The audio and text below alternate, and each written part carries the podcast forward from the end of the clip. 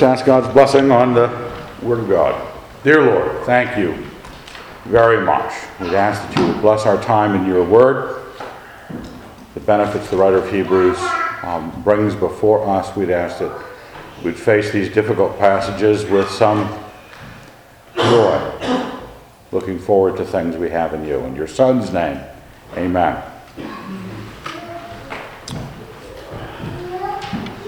Hebrews, some of you believe that Paul wrote Hebrews, some of you believe that we don't know who wrote Hebrews. Um, so I'm going to say the writer of Hebrews when I refer to it. But if you read through Hebrews, you know it's a it's a book like Romans, full of things, full of difficulties. And if you'll scan down the page, Hebrews 5 goes right into Hebrews 6. And Hebrews 6 is one of those passages that people, it's like Romans 9. It's, it, Hebrews 6 is like about assurance of salvation. Can you lose your salvation? And immediately you're setting up your weaponry. You're saying, okay, I know I hold this view. Some over here, I hold this view. but I want you all to admire the pastor for, for be willing to preach through this passage. I mean, of course, it's been a long time. I looked at my notes, it's been almost 10 years, so maybe I'm a coward. But it's really actually not, really. I don't, and I don't want that. You could believe you could lose your salvation, but I wouldn't base it on this text. You can believe that you're eternally secure, but I wouldn't base it on this text. But something is going on, something else is going on. And sometimes when we have a proof text passage, a passage that when you get into that argument, that passage always comes up, nobody gets to see that passage anymore for anything else. I think even my footnotes here in my Harper Study Bible um, the footnote on this page is For 2,000 years, Christians have disagreed about the answer to the question Can a man who has been truly converted lose his salvation? And a long footnote. So, there, half of the page written by Harold Lindsell, half of the page tells you to think about this when you look at this passage. Let's look at Hebrews 5:1. Let's work our way through this, not too slowly. It's a lot of text, Evan. I don't write these sermons. The writer of Hebrews wrote the sermon, so blame him or her. For I said that for you, you honky liberals out there that for every high priest chosen from among men is appointed to act on behalf of men in relation to God to offer gifts and sacrifices for sins. That's just a basic definition of a priest. A priest is a mediator. On behalf of men, he mediates man to the God. Whatever the God, whatever the temple, the priest is always the same thing. He is doing the things that the regular guy can't do because of his expertise in that sort of craft. For every high priest. He can deal gently with the ignorant and wayward, since he himself is beset with weakness. He has something he shares with his congregation. He is a man like they are, he has the same flaws. And in many cases, that's what you find even in non priestly circles. People who've got very obvious flaws as ministers, um, they go into the ministry of. Because, you know, who knows more than I who have failed so miserably? Child rearing. All my kids are disobedient, so I'm going to go into a ministry in child rearing. And we buy that many times because we like the priest. We think in priesthood terms. We like the priest who understands us because they share our flaws. Now, if I if I need to remind you a few verses, like two verses before this, what I read. It said, For we have not a high priest who is unable to sympathize with our weaknesses, but one who in every respect has been tempted as we are, yet without sinning. It was good enough to be tempted like we, not fail like we. The thing about the priests, the, all the other earthly priests, is they are you might say, equally ignorant and wayward.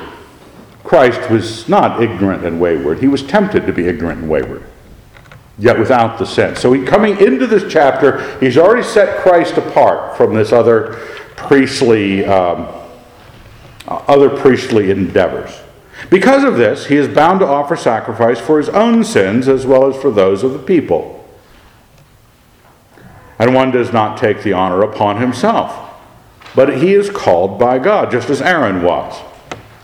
So he's describing what priestcraft is about and what positives are involved, what negatives. He shares your weaknesses, but but then he has to pay for his weaknesses too. His priestcraft has to also mediate for him as well.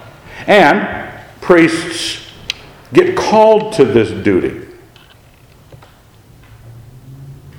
Uh, some of this, you say, is this a sermon about whether all souls Christians should have priests? And your eyes narrow, looking at me. Say, Evan has always wanted a clerical collar. He's got a steeple. What's next? Choir boys? You know, smells and bells, robes? Is this, you know, opening? Well, I'm an unreconstructed radical Anabaptist. I don't think that's going to happen. But here it is that our, we have huge slices of the Christian church and the nominal Christian church that have priests. We do not have priests. It's not the same as a pastor.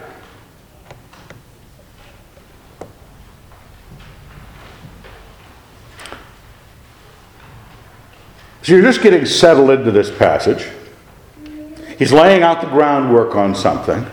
He says in verse 5 So also, remember, the priests are called by God. So also Christ did not exalt himself to be made a high priest, but was appointed by him who said to him, Thou art my son, today I have begotten thee. As he says also in another place, Thou art a priest forever, after the order of Melchizedek. Now, it just got weird or it just got kind of real in terms of our growth as Christians because Melchizedek, he had just introduced that Aaron was called to the priesthood, and so these other priests were called to the priesthood, and Christ was called to the priesthood. But guess what? He was called as son, and he was called as a priest of a different order, not Aaronic. Not the Christ is not even of the tribe of Levi. The Levites, the Aaronic priesthood, were in that line. God had appointed them that at, right after the um, Exodus. And so you're looking at the word Melchizedek. It's one of those names, at least my Bible, so the RSV puts pronunciation helps there. And when you need pronunciation help on a name, go, okay, there's a name. There's a name. Nothing like Steve or John, Edith. It's Melchizedek. Now, Melchizedek, for those of you who've read your Bibles, was a priest of the Most High God, not a Jew, from the place called Salem, and he welcomed Abraham, back in the days when he went to war with the kings uh, to release Lot from being captured by these kings of Babylon. And Melchizedek was given the tithe by Abraham. It's a key point later in Hebrews. You can read about it in Genesis. Um, it's weird. And the writer of Hebrews gets really weird about it a little later. I'll let you read it on your own as to What's so weird about it? I'll just let the weird name rest on you now. A weird name and a new order of priesthood. Now, I know that the elders of the LDS church, when they show up at your door, they claim to be, you know, in the line of Melchizedek. But that's just crazy 1800s make believe, okay? Um, this is about the Christ. And over on the left hand side, it says, um, Melchizedek. What? What do I, what do, I do with that? Because it, it, I would suspect that if I started a sermon about Melchizedek, you would go home going, hmm, well, that was a wasted Sunday.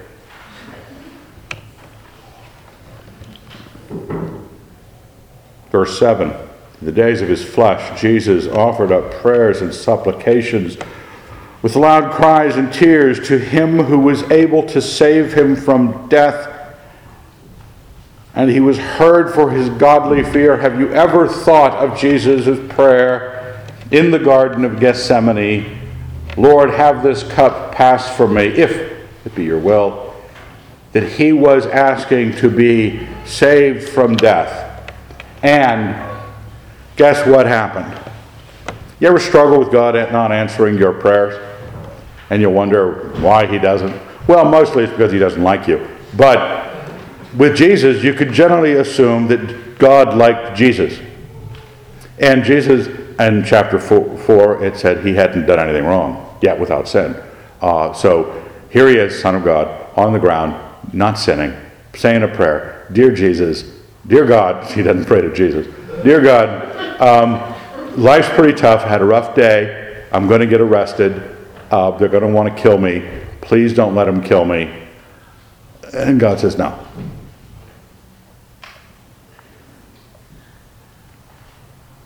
Your, your head's still swimming from Melchizedek. Another question, and in the next verse arises uh, God doesn't even answer Jesus' prayers in the positive all the time. Why would you expect he. Is my whole view of prayer off? And he was heard. It's not that God missed it, he was heard for his godly fear. God says, Yes, I'll take that under advisement. You don't want to die. But I think you're going to have to. That's my will. That's why you're there. That's the point to sacrifice you. Verse 8 Although he was a son, he learned obedience. You go, oh man, what a rough paragraph. My Melchizedek, I don't even like the name. I'm not going to name the next kid Melchizedek because it's a girl, I realize, but you could call it with a feminine version, Melchizedeka, or something like that. Not a popular name, not one picked up by, you know, homeschool families who want to go all Bible. Nobody uses Melchizedek. It's always Jedediah.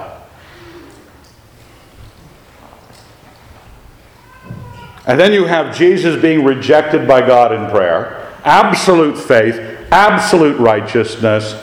He didn't want what was going to happen to happen, and he took it to God in prayer. And then he learned, obe- Jesus learned stuff. I mean, did you kind of believe that Jesus was sort of you know, there was a body there and, and God just beamed all of God into Jesus. It says in Luke, I believe, he grew in stature and favor with God and man. Jesus Christ matured. When he was a teenager, he was tempted like teens were tempted. When he was an eight year old, he was tempted like eight year olds were tempted. In every manner, like we, without sin. He learned obedience through what he suffered, because that's what Jesus says in the prayer. Not my will, but thine be done. And he meant it.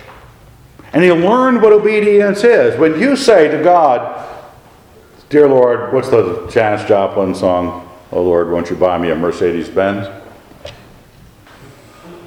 So you're petitioning God in great fervency for the Mercedes. And then you say, But not my will, but thine be done. You say it perhaps because you don't want to ever feel like your prayers aren't answered, so you give God an out. If it didn't happen, he didn't want it to happen. The other option is he wasn't listening to your prayers. Here, he was listening to Christ's prayers, and he said no. And Jesus did say, Not my will, but thine be done. But that's part of him learning the obedience when he laid that before that he wanted God's will more than he wanted not to die. And he wanted not to die. He knew what the will of God was. He knew why he had come. He had told his disciples what was up. And now, when it came down to it, night before it all happens, he's praying to get out of it because it meant that much to him. It threatened him that much. We were reading through um, Lion, the Witch, and the Wardrobe a few weeks ago, and very affecting scene when Aslan walks off through the woods with Susan and Lucy. Um, uh, just overcome with the. He knows he's going to rise from the dead. Right? Just like Jesus knew he was going to rise from the dead, but that's a rough day. You felt it. You knew the dentist was going to be done at some point. But in between that some point when your mouth feels normal again and you're grateful for dentists, you've got to go through it. Somebody camped out in your mouth with a jackhammer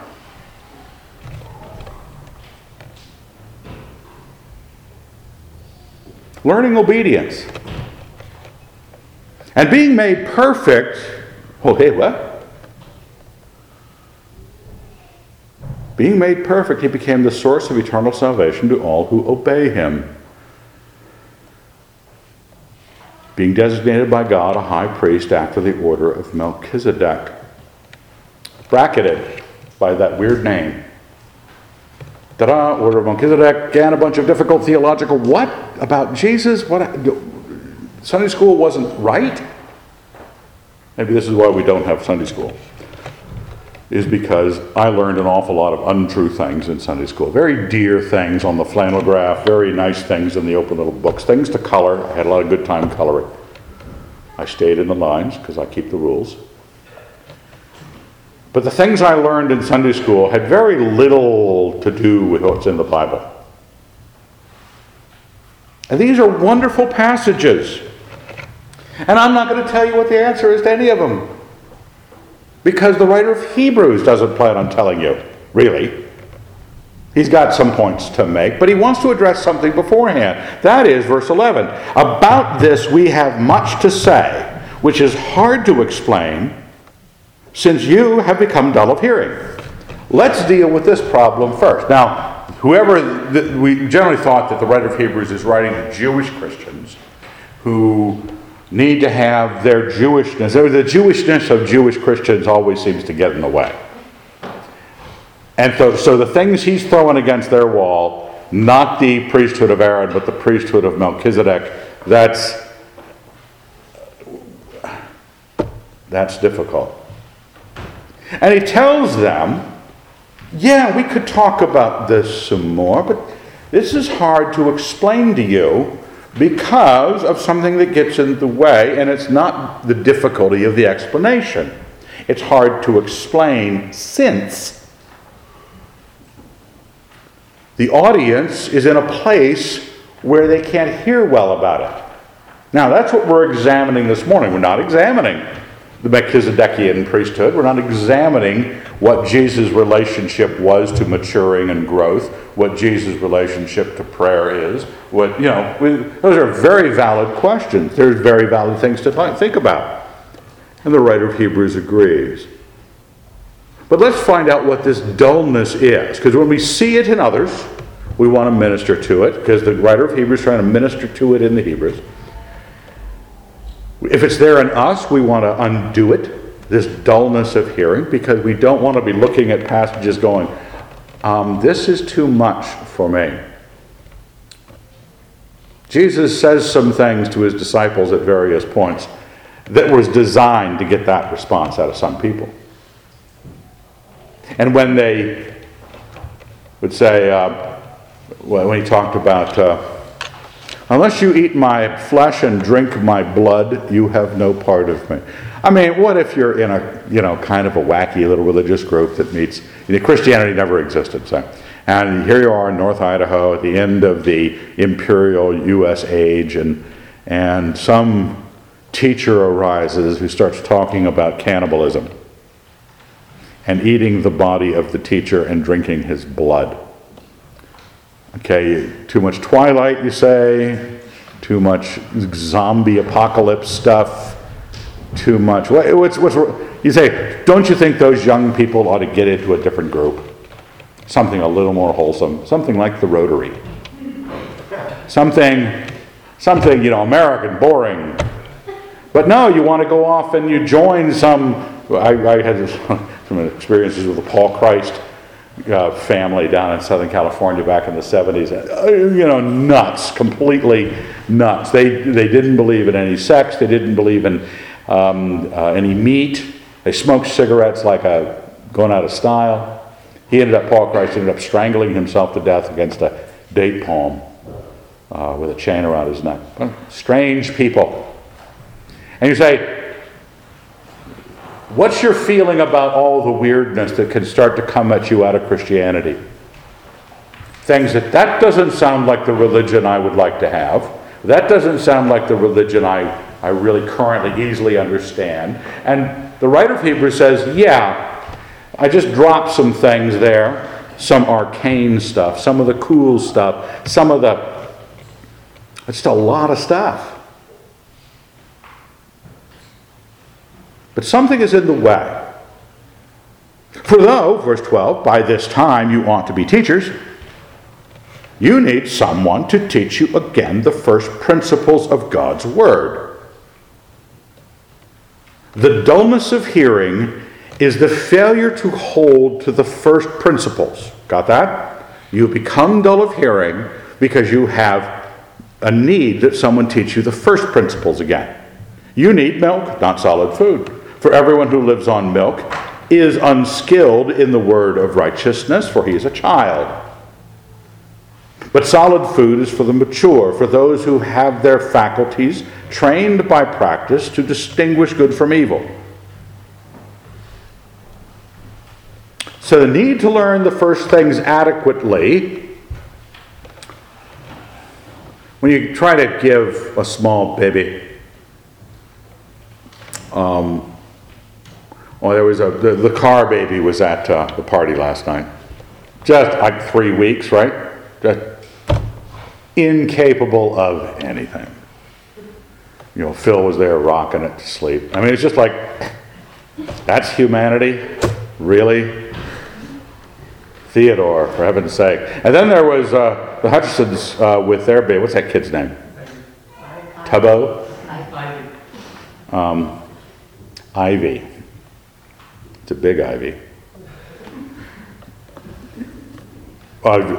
Tyler walked by in a chainmail shirt, and Ivy found that, I mean, fingers, links, and chainmail. That hand went into it like Velcro. It's like perfect for a kid to climb up anything because they found out. And you realize those learning experiences a baby has when they're just on the bottle or nursing, whatever it is, you know, you are a waste of humanity. And then they figure out chewing to mom's displeasure. And then they get those little jars of Gerber. Usually, moms seem to think, I'll give it squash because I don't know any better and I don't realize that adults don't want it. So I'm going to give it to kids. Because you know the difference, because God intended you have pears and bananas because you could see what a child likes. They don't like the squash, nor the peas. They want the pears and bananas. Now, this is a lesson you can take home. You're not going to remember the rest of this, I realize.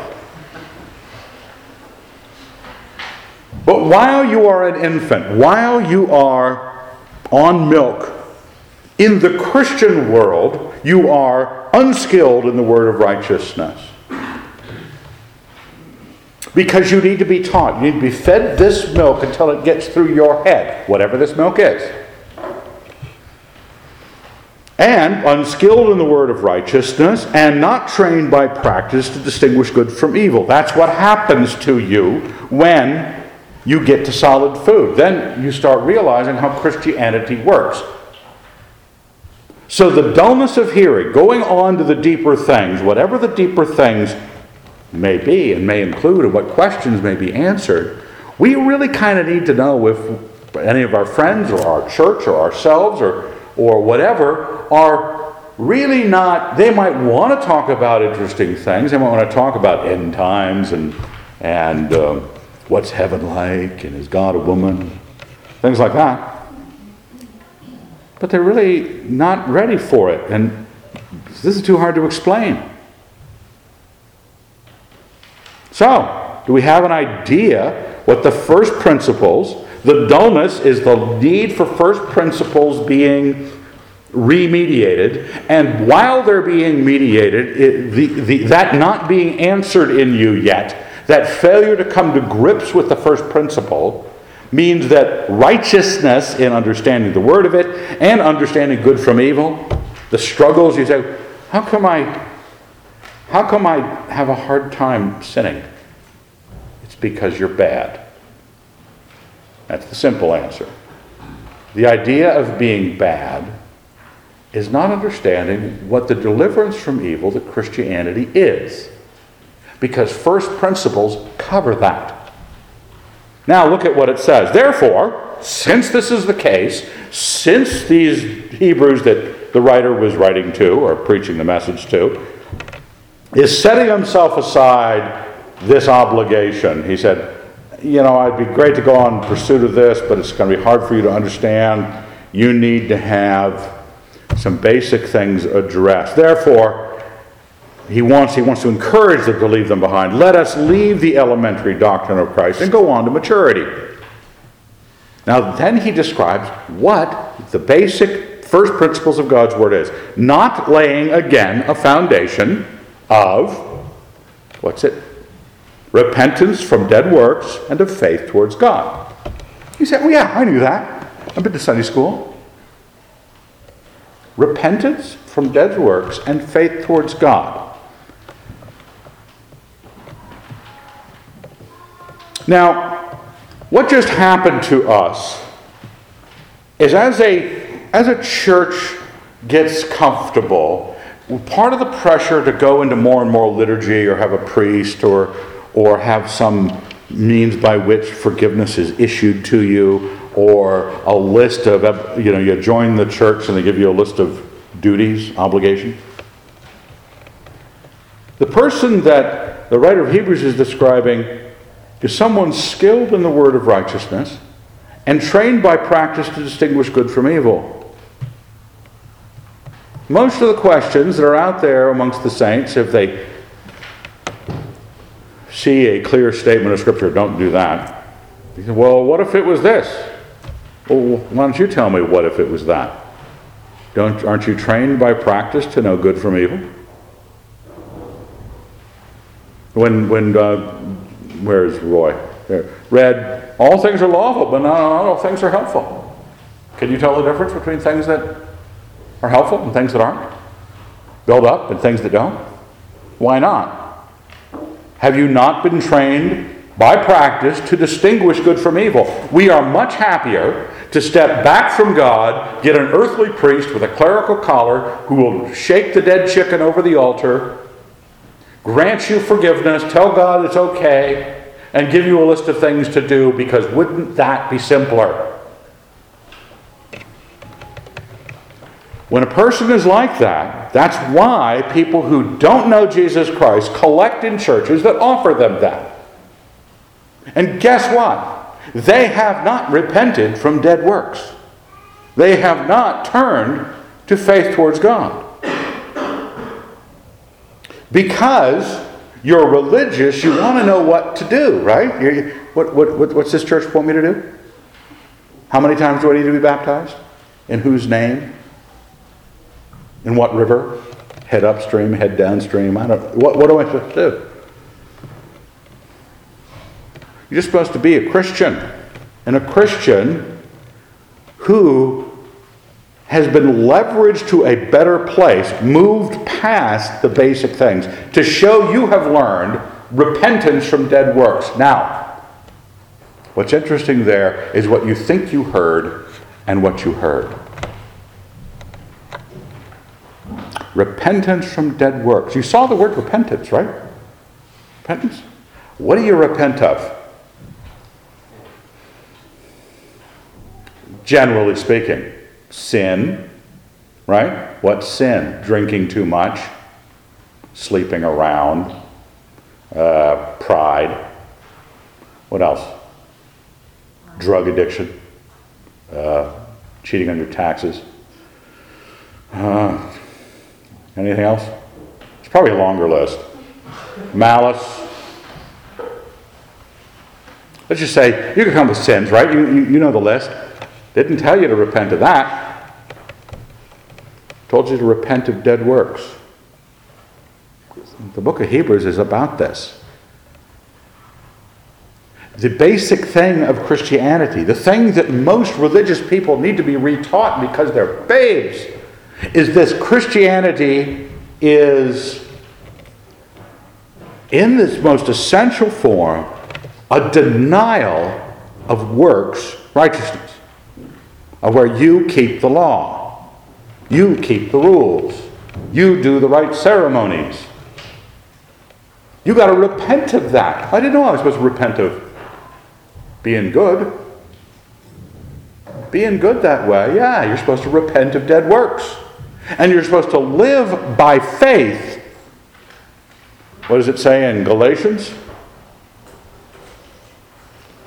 Are you so foolish, having begun with the Spirit? Are you now ending with the flesh? Did you receive the Spirit by works of the law or by hearing with faith?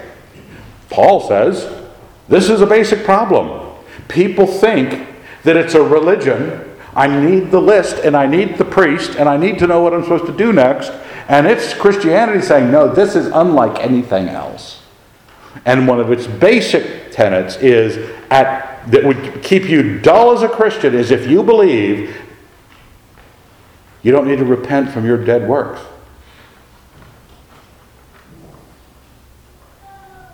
You don't need to live by faith.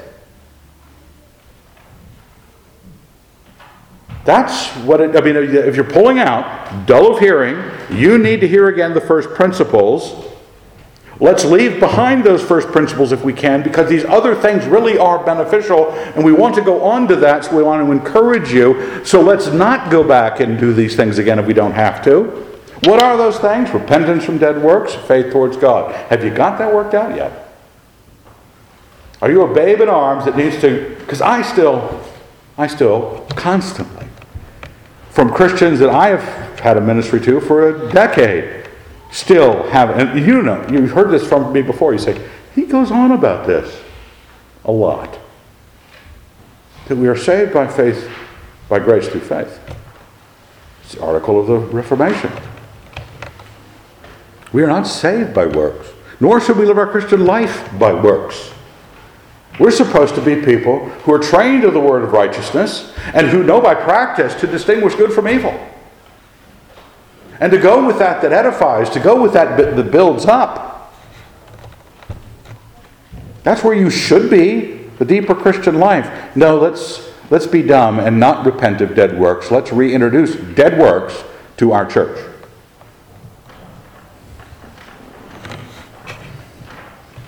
Yeah, I know you guys don't show up on time. You don't. Okay, Paul does because he makes the coffee. He was here before I was this morning. You just wander in, whatever. Does it frustrate me? Oh, yeah. Doesn't really. You gotta say, well, what would you do about it? Let's make a rule that the front seats will have really comfy, comfy cushions and recline. The whole pew will recline. About three rows back. Then there'll be barbed wire on the seats. So, getting here depends whether you get the barbed wire or the cushions. You'd show up. We could create a rule system. We could create a, a demand. You're going to hell unless you show up on time. No, we want, we're, we're grateful that you all come. That you, you, that you come here. There's other bodies in town. Dear believers, elsewhere, fellowship is good. I'm glad you're here to fellowship. Very glad. Doesn't matter when you show up. Show up right at the end of the service. Fellowship with the saints. Being trained by practice to distinguish good from evil. Do you know the difference between churches? You're going to go on in life somewhere else. You're not always going to live here. And uh, when you go on, look for a body of believers who don't seem to think that this basic thing of Christianity needs to be ignored. When they try to live the life of the church by dead works. Now, he says, with instruction, it's just, you can parse this sentence out on your own time, but he says, not laying again a foundation of repentance from dead works and faith towards God. Verse 2 with instruction about ablutions, the laying on of hands, the resurrection of the dead, and eternal judgment. Some people think that that's the list of some of the basic things. Okay? Ablutions, washings, or actually, some, the King James, I think, says baptisms. That's what it means baptism. So, all the different baptisms. What different baptisms? Laying on of hands. Nobody ever does that here. We haven't laid hands on anybody. In a, I laid hands on a baby. Back when the first Tate baby was born, they dedicated, what's his name? Oliver? dedicated Oliver and laid hands on Oliver and dedicated him. But does anybody know what laying on of hands does? Okay. Here's the pastor, doesn't have a clue. Uh, the resurrection of the dead, yeah, you kind of hope that that one works, but uh, an eternal judgment. So, uh, generally, I think he is saying, we're not going to lay the foundation again. Let's not do repentance from dead works and faith. Let's go on to washings, laying on of hands, eternal judgment resurrection, understanding those things. And this we'll do if God permits. You can believe that's all part of the basic, or you can believe he splits it up to point to where he's going. Now, this is where the passage comes that everybody thinks, including the footnote writer of my Bible, thinks is about whether a Christian can lose their salvation and on what grounds, if they can. Verse 4 For it is impossible to restore again to repentance those who have once been enlightened, who have tasted the heavenly gift, and have become partakers of the Holy Spirit, and have tasted the goodness of the Word of God, and the powers of the age to come. If they then commit apostasy, since they crucify the Son of God on their own account, and hold him up to contempt.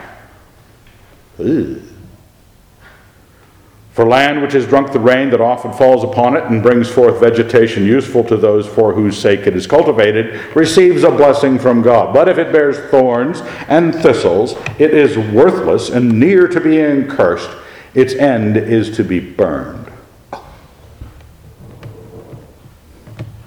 So when you're talking to someone about, can I lose my salvation? And they say, let's turn to Hebrews 6, shall we? And start with verse, read starting with verse 4 you can never repent. Now, it's sort of like they say, oh, hmm, so it's like the unforgivable sin? And they immediately run to the unforgivable sin. You know, you can't blaspheme the Holy Spirit. So this must be in some way blaspheming the Holy Spirit somehow, and they work up this whole theology based on what crime can I commit that God will never forgive? Ever. But we're reading through a passage we just looked at what the writer of Hebrews was saying was problematic here. And he's saying, you know, there's some difficult things I need to explain. That the dullness of hearing, because you have not repented or need to hear about repentance from dead works again, that you should see that word in red. It didn't occur in red in my Bible, but I made it red for it is impossible to restore again to repentance.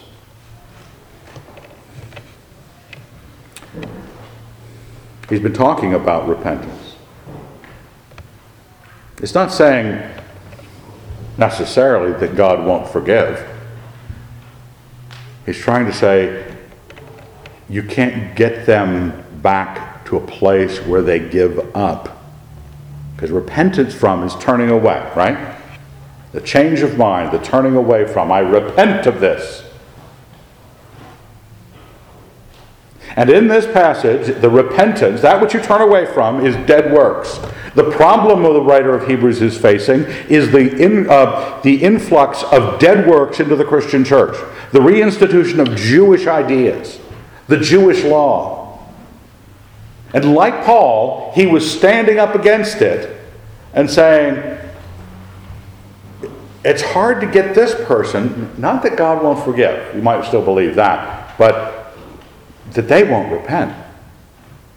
It's impossible to get these people to repent. If once they have, this person is clearly a Christian, look at that. I, you know, you can't, they've tasted, enlightened, tasted the heavenly gift, partaken of the Holy Spirit, and doesn't get handed out to non believers tasted the goodness of the Word of God and the powers of the age to come. They've seen it all. I mean, if you had a Christian life like that, you'd be going, yeah, I'm somebody. I'm somebody. Hi, Roy.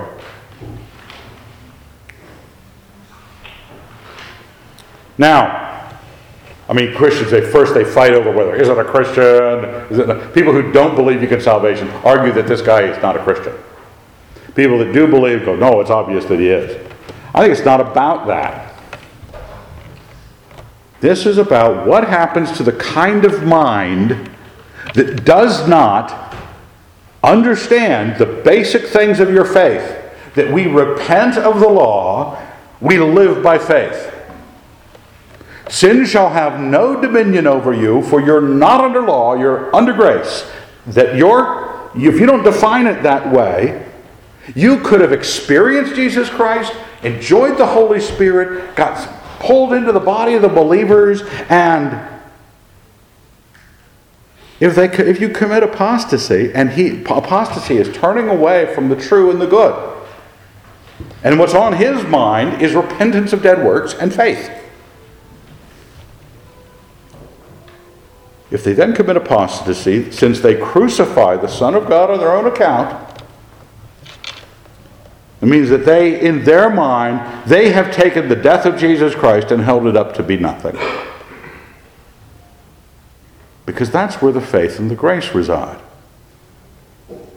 And hold him up to contempt. I have the passage out of Galatians here on the side. Galatians 2. For if justification were through the law, then Christ died to no purpose. If you choose to make your righteousness by the law, There's two problems. One, you're really wrong. And two, and you might have encountered this, when people start to, you know, first they went through the Jesus people and they kind of, oh man, the openness, the powers of the age to come and life together, and boy, it's great. And then we've got to get serious about growing up in theological circles, and so they started thinking about theology and getting it all wrong. And people who went back to the law, it's freaking impossible to get them to give up that piety. It is impossible to restore them to repentance. They think if you leave the goodness of the powers of the kingdom behind and pick up the law again, it's because you hold Jesus Christ and his death in some kind of emotional contempt. The apostasy that you make, you think is more spiritual. You think it's more righteous. You think it's more godly. How will you ever repent? You won't. And guess what? You're near to being cursed. The most righteous and pious of people, near to being cursed, whose end is to be burned. You say, well, but what about their salvation? Well, that's a different question. I look at that and go, well, they're near to being cursed. They're going to get burned. Because I do believe in purgation. I don't believe in purgatory, but I do believe in purgation. I believe that you will, that which you die with, the sins that you, the stupidity, the whatever it was you took to glory. Look, Jesus, I made you a mud pie with my life. Well, actually, that's not the right image. I made a matchstick temple. And Jesus said, Yeah, we have a test for those. What we do is we take just one of the matches and see if this burns. Oh my gosh, it did. You lost everything. And that was really big. It was really pretty. It had great ceremonies. But they're all gone, aren't they? But it says in Corinthians, every man's work will be tested as with fire, and if it burns up, he will suffer loss, but his soul will be saved. Their souls will be saved. That's my position. You don't have to agree with that. You're near to being cursed, your end is to be destroyed, but these are people that will not repent. Don't become one of those people. And Paul looks at these people, he's uh, not Paul, excuse me, giveaway. I don't think it was Paul. That was a, could be a Freudian slip, I suppose. I think it was Apollos who wrote Hebrews. But though we speak thus, verse 9, because it's like, oh man, does he think that about us? Are we that kind of awful people? Well, no, because you know, we're the cool church. Though we speak thus, yet in your case, beloved, we feel sure of better things that belong to salvation. We might, you might find, well, I'm one of those people, though, who needs to understand repentance from dead works and faith towards God. I do need to understand. Well, eat that, eat that food, but remember, we're moving on to maturity. We want to go on to other things. And the, th- the way I'm measuring it is that the word of righteousness becomes clear to me, and that I, by practice, start to distinguish good from evil. I'm not always going, Where's the list? Am I allowed to do this? I'm in Washington. Can I smoke this? What? Where's your conscience? For God is not so unjust as to overlook your work and the love which you showed for his sake in serving the saints as you still do. I've met a lot of Christian churches, Christian people, who are dear, what you call dear believers, dumb as a brick, dear believers, hearts for other people, want to be, you know, they listen to your stories, they talk to you, and they, they pick you up and they dust you off and they help you along. And that's who these people are serving the saint. And we desire, verse 11, that each one of you, not the group of you, each one of you, that means each one of you, or each one of the persons you're ministering to, is going to need to do that. To show the same earnestness, that which got that love and that work and that service out of you, because that's basic Christianity, but you can't really go on because you don't understand where righteousness dwells. Use that same earnestness, in realizing the full assurance of hope until the end so that you may not be sluggish, but imitators of those who through faith and patience inherit the promises. Now, there's a big movement out there in Christian circles of recent decades about, you know, you know all the promises in the scripture. And somehow Christians are supposed to run around claiming every promise, like promises are made just blanket and anybody gets them if you just realize you were, they were made. You inherit the promises through patience through a certain process. Imitate those people who've gone on ahead. We talked and prayed about those Christians who are older, who are suffering through the last years of their life, and, and they got a lot to give. They got a lot of understanding out there.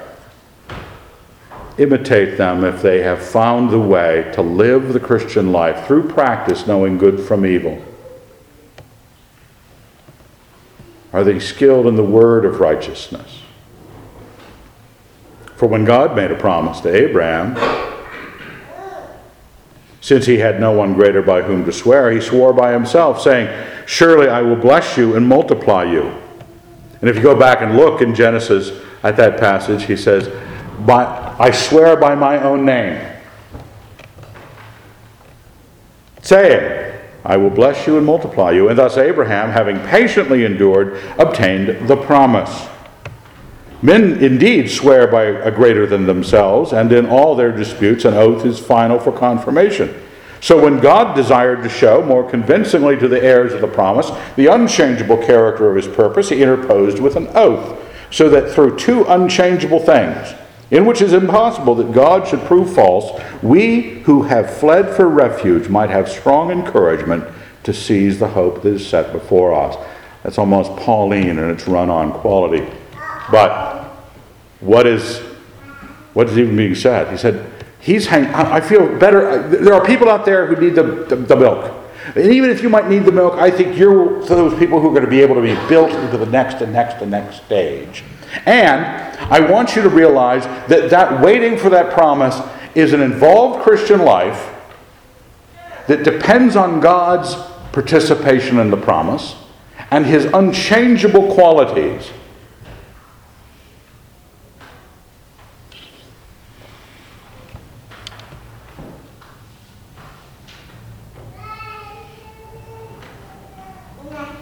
That we might have a strong encouragement to seize the hope set before us. We say, What's this sermon about this morning? Realize what Christianity is. Because if you don't, whatever you conceive of the deeper walk is going to be ministered to you.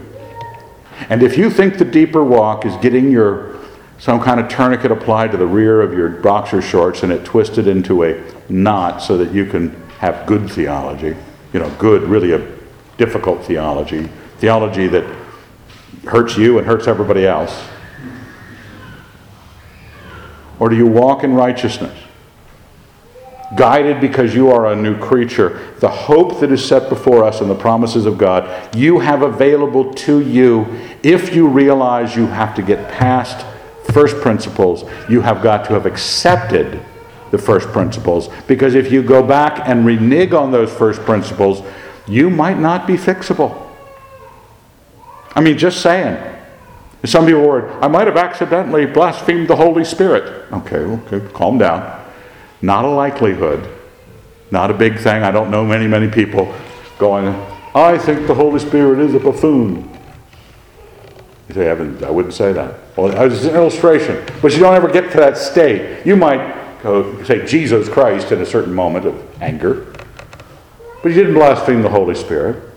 Don't be afraid of that. Be far more afraid that when you attend any given church of believers, they might all be standing around waiting to be issued no repentance from dead works. Yes, you have to repent of your sins too, but you have to repent of your righteousness as well. Okay? So there's this hope of the Christian life that is glorious here, and this stirring promise that we might have a strong encouragement to seize the hope set before us. We have this as a sure and steadfast anchor of the soul a hope that enters into the inner shrine behind the curtain, where Jesus has gone as a forerunner on our behalf. He's come full circle around to the priesthood of Jesus Christ. You know that thing he was talking about before when he said, Oh, yeah, this is going to be some confusing stuff. And I, and then he goes in this digression about the direction we need to grow, what we need to be confident of and have figured out. And he says, Jesus has gone as a forerunner. That's what a priest does. He enters the Holy of Holies for us, carrying our sins, having become a high priest forever after the order of Melchizedek. There's that name again, but hopefully a little less problematic to us. Not that you understand, but it's not the threat of not knowing, it's the hope of knowing. Let's thank God. Dear Lord, we're very grateful.